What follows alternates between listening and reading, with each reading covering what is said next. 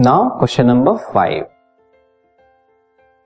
deviation of light takes place through which part of the right triangular prism?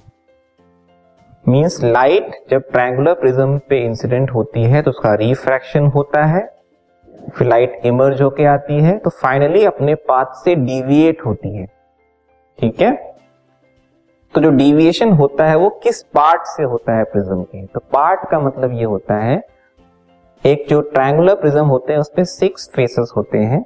दो triangular bases and sorry five faces होते हैं।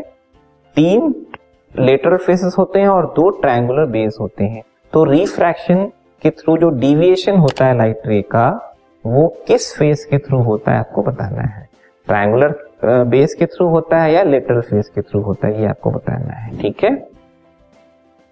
So the answer is एक तरह से refraction process को explain करना है आपको ठीक है? लेकिन कौन सा फेस यूज़ हो रहा है या बेस यूज़ हो रहा है वो एक्सप्लेन करना When ray of light is incident on any lateral face of the right triangular prism, then it suffers refraction from this face. मतलब लाइट कहाँ पे इंसिडेंट होती है? या इंसिडेंट कराई जाती है? बेस पे नहीं लेटरल फेस पे किसी भी एक लेटरल फेस पे। ऐसे लेटरल फेस रहेंगे। तो यहाँ लाइट इंसिडेंट होगी या यहाँ लाइट इंसिडेंट होगी ठीक। और उस लाइट का क्या होगा? Refraction this podcast is brought you by Hubhopper शिक्षा अभियान अगर आपको ये पॉडकास्ट पसंद आया तो प्लीज़ लाइक शेयर और सब्सक्राइब करें। और वीडियो क्लासेस के लिए शिक्षा अभियान के यूट्यूब चैनल पर जाएँ। होगा।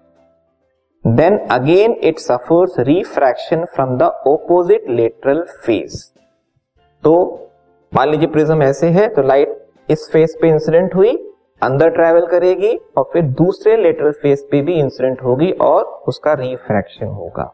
तो दो लेटरल फेसेस का यहाँ पे रोल है। दोनों ऑपोजिट लेटरल फेसेस का ओके तो सेकेंड रिफ्रैक्शन होने के बाद finally emerges out from the opposite lateral face after getting deviated from its original path finally वो उस ऑपोजिट लेटरल फेस से निकलती है ठीक है? वो इमरजेंट रे कहलाती है, ठीक है? और वो जो पर्टिकुलर लाइट रे निकलती है, वो अपने पाथ से पूरी तरह से क्या हो चुकी होती है? डिविएट हो चुकी होती है। अपने पाथ से हट चुकी होती है। उस ऑपोजिट लेटरल फेस से निकलती है।